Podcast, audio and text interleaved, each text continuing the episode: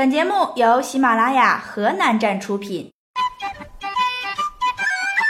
九月了，又到了这个学长勾引学妹，学妹勾搭学长，学姐垂涎学弟，学弟攀附学姐，学姐嫉妒学妹，学妹憎恨学姐，学长抛弃学姐，学姐报复学长，学长欺瞒学弟，学弟巴结学长，学弟追求学妹，学妹拒绝学弟的季节。可是跟我又有什么关系啊？大家好，我是小夏。一个为了给你们出节目鞠躬尽瘁的女子，我去上学校，天天不迟到。小鸟说：“早早早，你的头上怎么有犄角？”开学第一天，一个背着大葱上学的小男孩火了。火火九月一号，江苏常熟一位宝妈晒出儿子上幼儿园的装备。书包里装有大葱，寓意聪明；苹果代表平安；考果说明考试必过；菱角意为伶俐可人，以及等等等等，这乱七八糟加起来有五六斤。哦呀！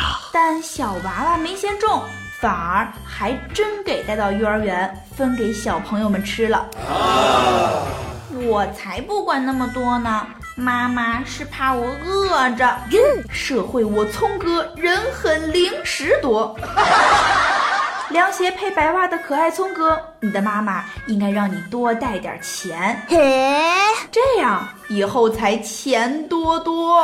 嗯，我赚钱了，赚钱了，我都不知道怎么去花。我左手买个诺基亚，右手买个摩托罗拉。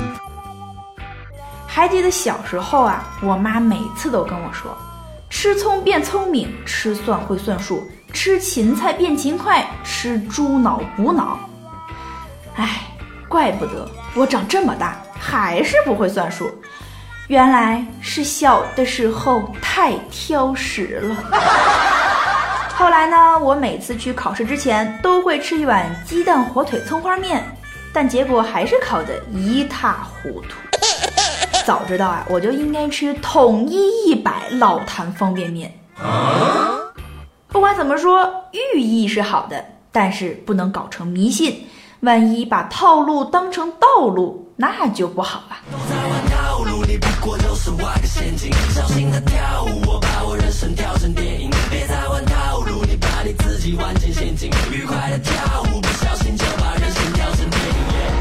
我要是小时候不挑食，又聪明又会算数，脑子又好的话，说不定我也能成为下面这位小哥。十七岁正在读初三的李新泽成立了自己的公司，并且自称是中国首位零零后 CEO。公司旗下的员工达到三百多人，而且遍布全国各地，依靠网络办公。成员大多都是零零后，最小的也只有十一岁。他说呀，三四十岁的老一辈企业家们已经不理解互联网了，因为他们都老了。他们都老了，老了。三四十岁老一辈企业家。你们还听什么节目？快快加入他们，到时候你就成大公司的元老了。这个小伙子呢，在采访的时候还说到：“有钱的老板都跟你谈待遇，没钱的老板跟你谈理想。